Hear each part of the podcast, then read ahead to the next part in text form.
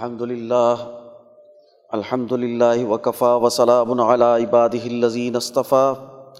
اما بعد فاعوذ باللہ من الشیطان الرجیم بسم اللہ الرحمن الرحیم وقالت الیہود عزیر ابن اللہ وقالت النصار المسیح ابن اللہ ذالک قولهم بافواہہم یضائہون قول الذین کفروا من قبل قاتلهم قاتل اتخذوا اتخو ورهبانهم ورحبان من دون الله والمسيح ابن مريم وما ليعبدوا اللہ واحدا لا الہ يشركون يريدون شریکوت يطفئوا نور الله بفواہم ويأبى الله إلا أن يتم نوره ولو كره الكافرون هو الذي أرسل رسوله بالهدى ودين الحق ليظهره على الدين كله ولو كره المشركون يا أيها الذين آمنوا إن كثيرا من الأحبار والرهبان ليأكلون أموال الناس بالباطل ويسدون عن سبيل الله والذین یکنزون الذهب والفزة ولا ينفقونها في سبيل الله فبشرهم بعذاب علیم یوم یحما علیها فی نار جہنم فتقوا بها جباہهم وجنوبهم وظهورهم هذا ما كنستم لأنفسكم فذوقوا ما كنتم تكنزون وقال الله تبارك وتعالى هو الذي ارسل رسوله بالهدى ودين الحق ليظهره على الدين كله وكفى بالله شهيدا محمد رسول الله والذين معه اشداء على الكفار رحماء بينهم تراهم ركعا سجدا يبتغون فضلا من الله ورضوانا سيماهم في وجوههم من اثر السجود ذالک مثلهم فی التورات و مثلهم فی الانجیل کزرعن اخرج شطأه فآزره فاستغلظ فاستوى على سوقه يعجب الزراء ليغيظ بهم الكفار وعد الله الذين آمنوا وعملوا الصالحات منهم مغفرة وأجرا عظيما وقال الله تبارك وتعالى يريدون ليطفئوا نور الله بأفواههم واللہ متم نوره ولو کرہ الکافرون هو الذي ارسل رسوله بالهدى ودين الحق ليظهره على الدين كله ولو كره المشركون يا ايها الذين امنوا هل ادلكم على تجاره تنجيكم من عذاب اليم تؤمنون بالله ورسوله وتجاهدون في سبيل الله باموالكم وانفسكم ذالکم خیر لکم ان کنتم تعلمون یغفر لکم ذنوبکم ویدخلکم جنات تجری من تحتها الانہار ومساکن طیبتا فی جنات عدن ذالک الفوز العظیم واخرا تحبونها نصر من اللہ وفتح قریب وبشر المؤمنین صدق اللہ العظیم محترم دوستو میں نے آپ کے سامنے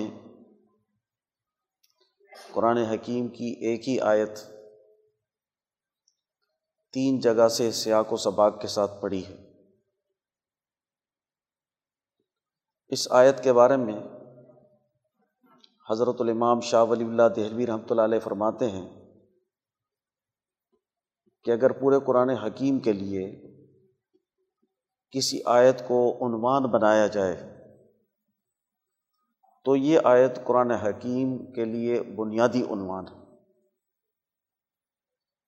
قرآن حکیم کی تمام تعلیمات رسول اللہ صلی اللہ علیہ وسلم کا پورا اسوا اور خلافت راستہ کا پورا نظام وہ اس آیت کے تحت سمجھا جا سکتا ہے اس آیت میں ارشاد باری تعالیٰ ہے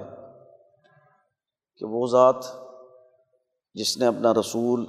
ہدایت اور دین حق دے کر بھیجا تاکہ اس کو تمام ادیان پر غالب کر دے اگرچہ مشرق اس کو ناپسند کریں غلبے کا ذکر ہے وہ ذات جس نے اپنا رسول ہدایت اور دین حق دے کر بھیجا یعنی رسول صلی اللہ علیہ و سلم کی بے کا مقصد ہدایت اور دین حق کے نزول کا مقصد بنیادی طور پر دین کو تمام ادیان اور نظاموں پر غالب کرنا ہے یہ غلبہ اس سے کیا مراد ہے علمائے مفصرین اس کی تشریح کے حوالے سے اور اس کی وضاحت کے حوالے سے پریشان ہوتے ہیں ایک طبقہ یہ کہتا ہے کہ اس سے مراد علمی غلبہ ہے کہ قرآن حکیم کی جو علمی تعلیمات ہیں وہ اتنی اونچی اعلیٰ کامل و مکمل ہیں کہ کوئی تعلیم دلائل و شواہد اور علمی بنیادوں پر اس سے بڑی ہوئی نہیں یہ تشریح وہ کیوں کر رہے ہیں اس لیے کر رہے ہیں کہ غلبے کا مطلب ان کے ذہن میں یہ ہے کہ پوری دنیا میں اسلام غالب ہو کر تمام مذاہب مٹ جائیں اور تمام لوگ اسلام میں داخل ہو جائیں ایسا غلبہ رسول اللہ صلی اللہ علیہ وسلم اور جماعت صحابہ کی زندگی میں ممکن نہیں ہو سکا اس لیے وہ مجبور ہوئے کہ یہ تشریح کریں کہ اس سے مراد علمی غلبہ ہے کچھ مفسرین نے یہ وضاحت کی کہ غلبے کا مطلب تو یہی ہے کہ تمام ادیان مٹ جائیں گے صرف اسلام باقی رہے گا اور وہی دین کا غالب نظام ہوگا لیکن یہ قرب قیامت میں ہوگا جب حضرت امام مہدی تشریف لائیں گے اور جو مسلمانوں میں شیعہ سنی جھگڑا ہے اس کو ختم کر دیں گے مسلمانوں کو ایک فکر کے نیچے وہ جمع کریں گے منظم کریں گے اور حضرت عیسیٰ علیہ السلام تشریف لائیں گے وہ سلیب توڑ دیں گے اور عیسائیوں کو مسلمان کریں گے جو لوگ شرپسند اور یہودی ہوں گے یہودیوں میں شرپسند ہیں ان کو قتل کریں گے اور اس وقت میں تمام دنیا ایک مذہب کے تحت جمع ہو جائے گی لیکن قرآن ایک ایسی بات کہہ رہا ہے کہ جس کے لیے حضور صلی اللہ علیہ وسلم کی بیست ہوئی ہے اور وہ عملی طور پر کہیں جا کر قرب قیامت میں واقع ہو حضرت الامام شاہ ولی اللہ دہلی رحمۃ اللہ علیہ فرماتے ہیں کہ اس سے مراد سسٹم کا غلبہ ہے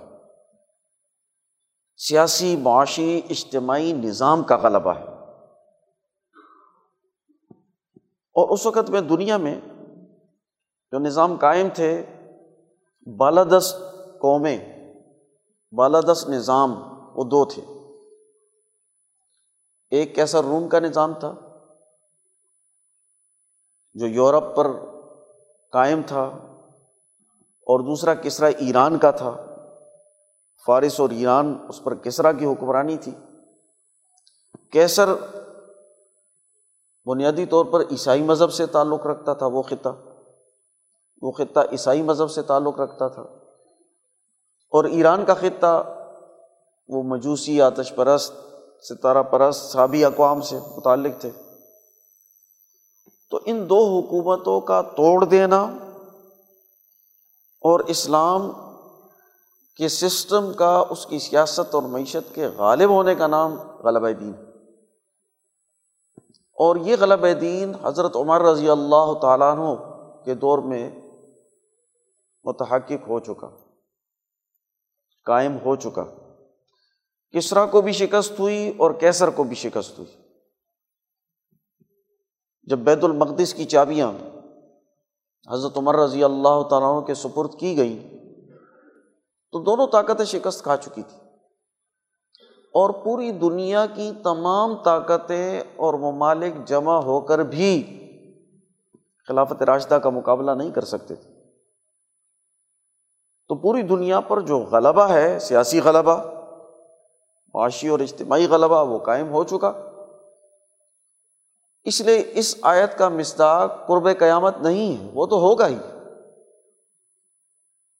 اس غلبے سے مراد وہ ہے جو ذمہ داری رسول اللہ صلی اللہ علیہ وسلم کے سپرد کی گئی اور جماعت صحابہ کو بطور جماعت کے آپ صلی اللہ علیہ وسلم کے اس مشن کی تکمیل کے لیے مبوس کیا گیا وہ ذمہ داری انہوں نے پوری کی ہے قرآن حکیم کی یہ آیت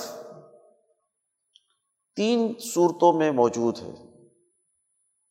سورہ توبہ میں سورہ الفتح میں اور سورہ اصف میں اور ان تینوں صورتوں میں غلب دین کا ذکر ہے اور اس کی مرکزی آیت یہی ہے امام انقلاب مولانا عبید اللہ سندھی فرماتے ہیں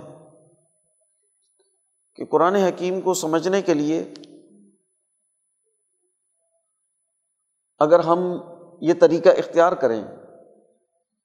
کہ لمبی چوڑی جو تفسیریں ہیں اس سے ہٹ کر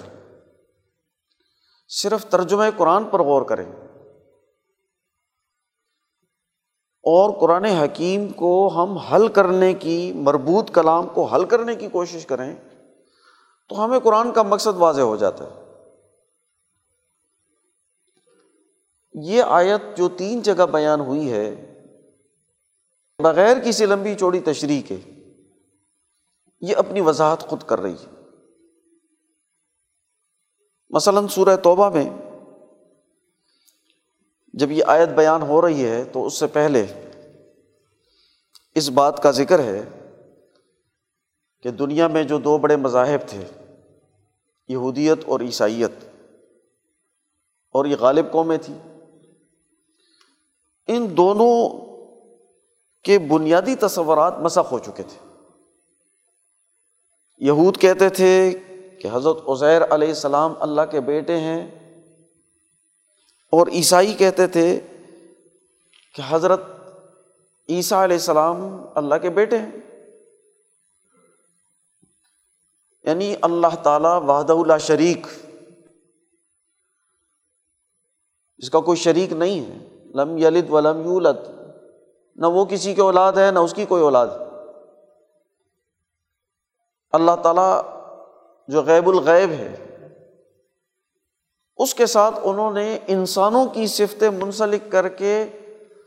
وہ برگزیدہ ہستیاں جس کو امت کی اصلاح کے لیے اللہ تعالیٰ نے مبوس کیا تھا اس کو اللہ کا بیٹا قرار دے دیا اللہ تعالیٰ کہتے ہیں یہ ان کے منہوں کی باتیں ہیں ان کی اپنی گھڑی ہوئی ہیں ان باتوں کی کوئی اصل نہیں اللہ تعالیٰ ان کو غارت کرے کہ یہ کہاں جا رہے ہیں اور پھر ان کے سسٹم کو قرآن نے واضح کیا کہ انہوں نے اپنے احبار اور رحبان کو اللہ کو چھوڑ کر رب بنا لیا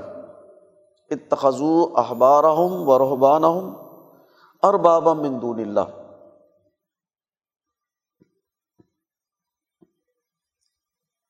اور رب بنانے کا مطلب یہ ہے کہ حلال اور حرام کا تعلق ان لوگوں سے قائم کر دیا بجائے اس کے کہ نبی کی تعلیمات پر غور ہوتا صحابہ کی تعلیمات پر غور ہوتا قرآن کی ایک تورات کی اور انجیل کی تعلیمات پر براہ راست غور ہوتا اس کو سیکھا جاتا لیکن انہوں نے جو علماء اور پیر تھے ان لوگوں کو خدائی اختیارات دے دیے جو اختیار اللہ تعالیٰ نے نبی کو بھی نہیں دیا حلال و حرام کا نزول اللہ کی طرف سے ہوتا ہے وہ اختیار انہوں نے علماء اور پیروں کو دے دیا جب ایک موقع پر یہ آیت نازل ہوئی تو ایک صحابی نے عرض کیا کہ عیسائی اور یہودی یہ تصور تو نہیں رکھتے کہ یہ علماء اور پیر ہمارے رب ہیں تو قرآن کہتا ہے کہ ارباب مندون اللہ اخبار احبارہم و ہوں ارباب مندون کہ انہوں نے اللہ کو چھوڑ کر رب بنا لیا حضور صلی اللہ علیہ وسلم نے پوچھا کہ جب اللہ کے کلام نے ایک چیز کو حرام ٹھہرایا ہے اور یہ مولوی مفتی اس کے حلال ہونے کا فتویٰ دیتے ہیں تو عیسائی اور یہودی اس کو حلال سمجھتے ہیں یا حرام سمجھتے ہیں انہوں نے کہا کہ حلال سمجھتے ہیں اور ایسی ہی اس کے اپوزٹ حلال چیز کا فتویٰ اگر حرام کا دے دیں تو وہ اس کو حرام سمجھتے ہیں تو حضور صلی اللہ علیہ وسلم نے فرمایا کہ یہی تو رب ماننا ہے اب یہ وضاحت کرنے کے بعد کہ اس سوسائٹی کی نوعیت کیا تھی اور ان کا جو بنیادی کام تھا وہ یہ تھا کہ یوریدون وہ چاہتے ہیں کہ اللہ کے اس نور کو اپنے منہ سے بجھا دے پھونکوں سے ویاب اللہ اللہ یتم منور ولو کرے کافر اور اللہ تعالیٰ تو اس نور کو پورا کر کے رہے گا ایسا نہیں ہوگا کہ یہ نور ادھورا چھوڑ دیا جائے گا یہ پورا ہوگا اور پھر بشارت دی ولزی ارسلہ رسول بالہدا ودین الحق کے لیے رو الدی نکلی ہی کرے حل مشرقون وہ ذات جس نے اپنا رسول ہدایت اور دین حق دے کر بھیجا تاکہ اس کو تمام ادیان پر غالب کر دیں اگرچہ مشرق اس کو ناپسند کریں حضور صلی اللہ علیہ وسلم کے مشن کو واضح کر دیا کہ اب یہودیت عیسائیت مذہب اور ان کے نظام ان کی سوسائٹی وہ قابل تقلید نہیں رہے اور ان کی سوسائٹی اللہ کے نور کو جو دین کے غلبے کے لیے دنیا میں انسانوں کی ہدایت کے لیے اللہ نے نازل فرمایا وہ تو اس کو بجانا چاہتے ہیں تو ایسا رسول ہو جو اس نور کو قائم کرے پھر اس راستے میں جو رکاوٹ قوتیں ہیں وہ کون سی تو ان رکاوٹ قوتوں کا ذکر کیا کہ یا ان کثیرم من الحبار و رحبان سے بل باطل سبیل اللہ کہ اے ایمان والو بے شک اکثریت علماء اور پیروں کی ان نہ کثیرن کثیر اکثریت کو کہتے ہیں اکثریت علماء اور پیروں کی لیا کلون الاموال سے بالباطل البتہ کھاتے ہیں لوگوں کے مال ناجائز طریقے سے وہ یس عن سبیل اللہ اور اللہ کے راستے سے روکتے ہیں انسانوں کی انقلاب کے لیے دین کے غلبے کے لیے جو رہنما جماعت بنتی ہے وہ علماء کی بنتی ہے پیروں کی بنتی ہے علماء کا کام دین کا شعور اور بیداری پیدا کرنا ہے علمی رسوخ پیدا کرنا ہے صوفیہ کا کام ان کو تقوا پر ہدایت پر سرات مستقیم پر قائم کر کے ان کی طبیعت اور مزاج کو اس میں ڈھال دینا ہے ان کی اجتماعیت کو بلا تفریق عدل قائم کرنے کے لیے قائم کرنا ہے لیکن یہاں تو صورت حال یہ ہے کہ اکثریت علماء اور پیر لوگوں کے مال کھا جاتے ہیں تو ایک طبقہ جو غالب ہے جس کے پاس علمی طاقت ہے اور بعض اوقات سیاسی طاقت بھی ان کے پاس ہوتی ہے ایک خرابی تو ان میں پیدا ہوئی اور دوسری خرابی جو ہے کہ اس سوسائٹی کا جو معاشی سیاسی نظام ہے اس پر بھی اجارہ دار طبقے کا قبضہ ہے ولدین یک نژون ذہبہ ولائن فی نژبا اللہ فبشر علیم اور وہ لوگ جو سونے اور چاندی کے خزانے جمع کر کے رکھتے اور اس کو اللہ کی راہ میں خرچ نہیں کرتے ان کو دردناک عذاب کی خوشخبری سنا دیں اور یہ جو خزانے ہیں یوم یحما علیہ فی نار جہنم فتق و بہا ہم و جنوب ہم و ظہور ہوں ہا ما کنس تم سکم فضوق ما کن تم تک اس سے ان کے پیشانیوں کو ان کے پہلوؤں کو ان کی پیٹوں کو داغا جائے گا اور فرشتے ان سے کہیں گے یہ ہے وہ تمہاری جمع کی ہوئی دولت حضرت مولانا حفظ الرحمٰن سہاروی صاحب نے اسلام کے اقتصادی نظام میں لکھا ہے کہ اس آیت سے مراد صرف یہ نہیں ہے کہ حرام طریقے سے کمایا جائے وہ دولت جو جائز ذرائع سے بھی کمائی ہے لیکن اجتماع کے جو حقوق اس کے ذمے اگر وہ حقوق ادا نہ کیا جائے تو یہ بھی کنز کے ذمے میں آتا ہے بلزین یکنی یک زونا جو خزانے بناتے ہیں وہ بھی اس کا مزداق ہوگا تو سسٹم غلط ہو حرام طریقے سے کمائے استحصال اور جبر کر کے انسانوں کو لوٹ مار کر کے سرمایہ دار اور جاگیردار بن جائے تو وہ بھی غلط ہے اور سسٹم میں راستہ نکال کر اس کے اجتماعی حقوق و فرائض ادا نہ کیے جائیں اور سرمایہ داریت اور دولت پیدا کر کے انسانوں کو گمراہی کے راستے پر ڈالا جائے تو یہ بھی غلط ہے حضور صلی اللہ علیہ وسلم کی حدیث ہے کہ ہمیشہ فساد پیدا کرنے والے تین طبقے ہیں علماء سو رحبان سو اور ظالم حکمران سب سے زیادہ فساد یہ مچاتے قرآن حکیم نے ان تینوں طبقوں کا ذکر کر دیا کہ سوسائٹی میں جو فساد مچانے والے لوگ ہیں جن کے خلاف انقلاب لے کر آنا ہے وہ علمی اجارہ دار ہیں وہ سیاسی اور معاشی اجارہ دار ہیں اور جہاں پر سیاسی معاشی اور علمی اجارہ داری قائم ہو ظلم کا نظام قائم ہو اس نظام کو تبدیل کرنا یہ حضور صلی اللہ علیہ وسلم کی بیست کا مشن ہے لیوز ہیرا ہوا الدین کلی تو خرابی بتلا دی کہ سسٹم میں خرابی کہاں پر ہے اور کن خرابیوں کے خلاف جد کرنی اور ساتھ ایک اور بات بھی واضح کر دی کہ ٹائٹل اصل نہیں ہے کردار اصل ہے ٹائٹل احبار اور رحبان وہ تو اچھا ٹائٹل ہے صاحب علم اور صاحب تقوا جو علم کی گدی پر بیٹھے ہوئے ہیں وہ احبار ہیں اور جو تصوف طریقت اس کی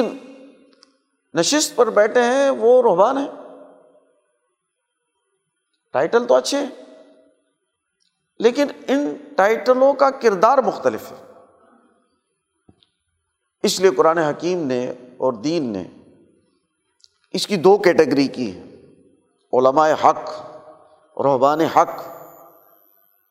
علماء سو رحبان سو بیس علماء علا باب العمرا بیسل فقیر علا باب الامیر حضور صلی اللہ علیہ وسلم نے فرمایا بدترین عالم وہ ہیں جو حکمرانوں کے دروازے پر جاتے ہیں بدترین پیر وہ ہیں جو حکمرانوں کے دروازوں پر جا کر ان کی خوشامد کرتے ہیں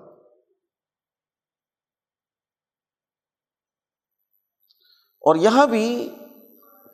ان علماء کا مرض یہ بیان کیا ہے ان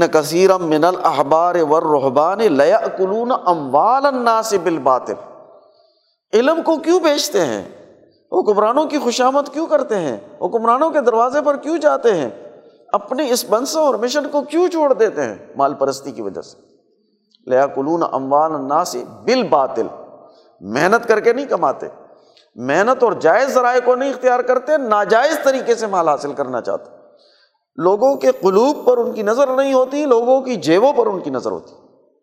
کہ ناجائز طریقے سے لوگوں سے مال کیسے نکالا جائے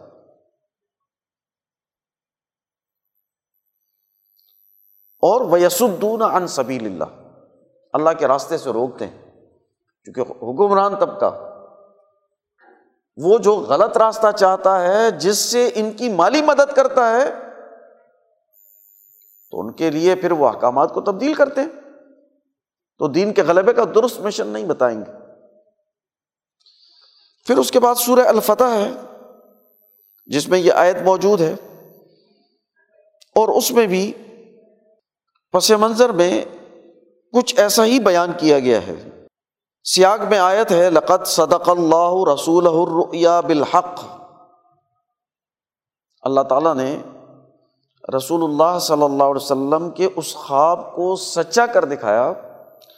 لطت خلن المسد الحرام ان شاء اللہ عامین محلقین و مقصرین اللہ تقافون کہ تم امن کے ساتھ حرم میں داخل ہوگی عمرہ کرو گے سر کا حلق کرو گے احرام کھولو گے اور تم پر کوئی خوف نہیں ہوگا بشارت دے رہے ہیں پھر اس کے بعد فعلم مالم تالم فجال ظالی کا فتح قریبا اور اس کے علاوہ بھی آپ کو ایک قریبی فتح جو ہے وہ عطا کی جو تم نہیں جانتے تھے پھر فرمایا ولزی ارسل اللہ رسول بالہدا ودین الحق الظہر الدین کلی و کفا بلّہ شہیدہ اور اللہ تعالیٰ بطور گواہ کے کافی ہے غلب دین کا ذکر کرنے کے بعد پھر فرمایا محمد الرسول اللہ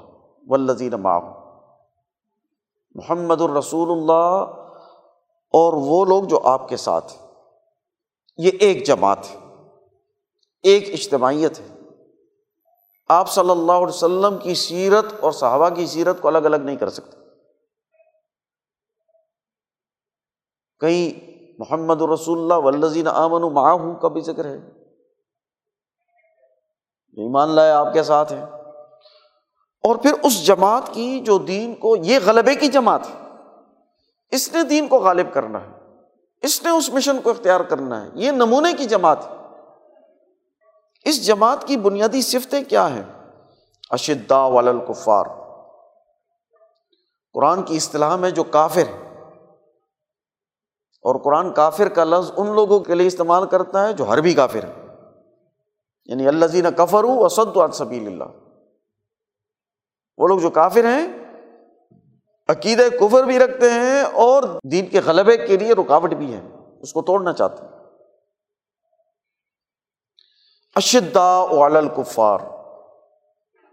کافروں پر بہت سخت ہے ان کا نظریہ بڑا اعلیٰ ہوتا ہے ان کے کانسیپٹس بہت کلیئر ہوتے ہیں وہ اپنے دشمن سے کوئی کمپرومائز کی پالیسی نہیں رکھتے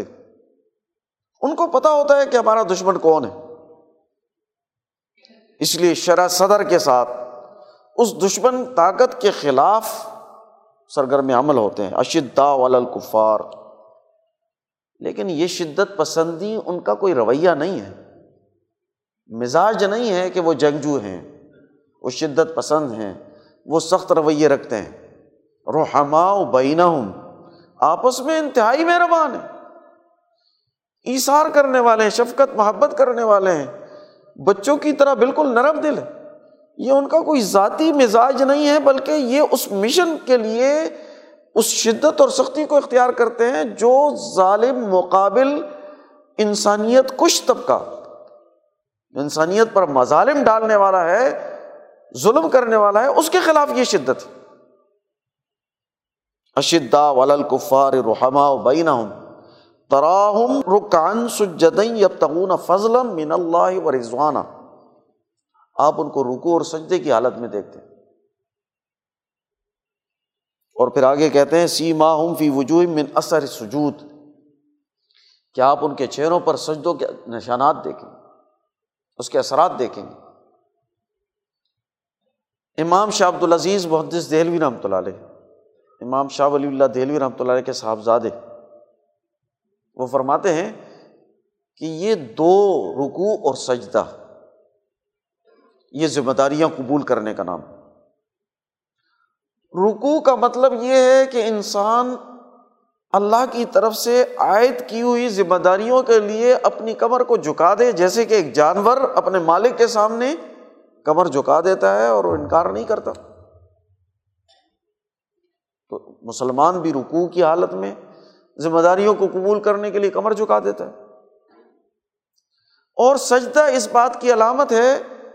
کہ اس دین کے غلبے کے لیے اس مشن کی سربلندی کے لیے اگر جان مال اور یہ پوری دنیا قربان کرنی پڑے تو ہم اس کو قربان کرنے کے لیے تیار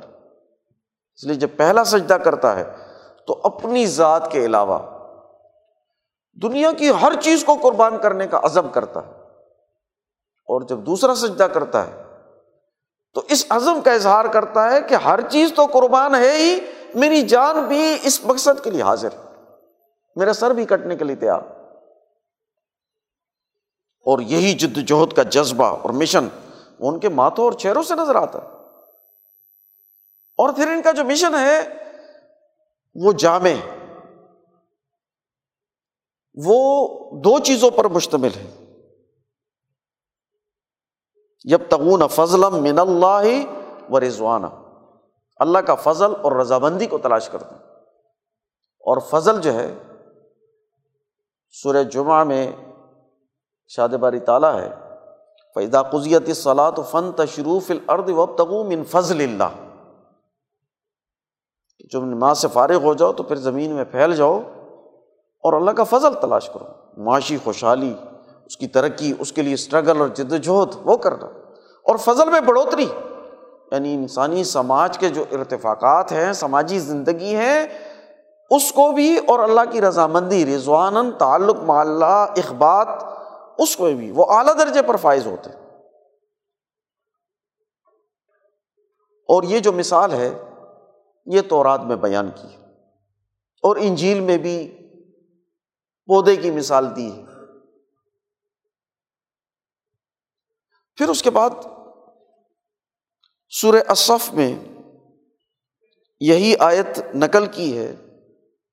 ارشاد فرمائی ہے نازل ہوئی ہے اور پھر اس کے بعد یہ بتلایا گیا کہ حل عدالکم اعلیٰ تجارت تن جی کم من عذابن علیم کیا میں تمہیں ایسی سوداگری بتاؤں جو تمہیں عذاب علیم سے نجات دلا دے یا یو الزین آمن حل عدالکم اعلیٰ تجارت تن جی کم من عذابن علیم تو منون اللہ و رسول ہی و تو جاہدون فی سبیل اللہ ام والم و انفسکم مشن اس وقت تک قائم نہیں ہو سکتا غالب نہیں ہو سکتا جب تک ایمان والی جماعت جو ایمان کا اعلیٰ نسولین رکھتی ہے وہ جان اور مال کی قربانی دینے کے لیے تیار نہ ہو تو جان اور مال کی قربانی کے ساتھ جد و جہد کرو اپنے اوقات اپنی صلاحیتیں اپنی جان اپنا مال وہ بھی اس مشن کے لیے خرچ کرنا پڑے گا ذالکم خیر الکم ان انکن تم تالمون یہ تمہارے لیے بہتر ہے اگر تم جانتے ہو نتیجہ کیا ہوگا یخ فرکم جنوب کم ویت جنات عدر تمہارے گناہوں کو معاف کر دے گا انقلابی جماعت کا مطلب یہ نہیں ہوگا کہ غلطی نہیں ہوگی ان سے کمزوری نہیں ہوگی لیکن کمزوری پر اصرار نہیں کریں گے اپنی اصلاح چاہیں گے اس لیے جو ان کی منصوبہ بندی میں ان کے عمل میں ان کی انفرادی غلطیاں اور کوتاہیاں اگر ہیں یا اجتماعی ہیں اللہ تعالیٰ اس کو بخش دے گا اور ان کو ایسے باغات میں داخل کرے گا جس کے نیچے نہریں چلتی ہوں گی اور پاکیزہ مکانات آمیشگی کے جنت میں عطا کرے گا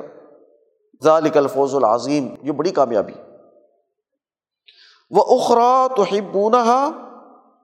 اور دوسری جس کو تم پسند کرتے ہو من اللہ وفت قریب اللہ کی مدد اور قریبی فتح دنیا میں اللہ تعالیٰ قریب میں اس دنیا میں تمہیں فاتح بنا کر غالب کر دے اور پھر فرمایا وبشر المؤمنین مومنوں کو اس کی خوشخبری سنا دے کہ جب اس پورے جامع پروگرام کو لے کر اس مشن کو اختیار کیا جائے گا تو اس کے نتیجے میں غلبہ ضرور حاصل ہوگا جب ہم ان آیات کے سیاق و سباق کو دیکھتے ہیں تو معلوم ہوتا ہے کہ حضرت الامام شاہ ولی اللہ دہلوی رحمۃ اللہ علیہ نے جو ارشاد فرمایا وہ اسی کی روشنی میں کہ غلبے سے مراد سیاسی اور اجتماعی غلبہ اور وہ غلبہ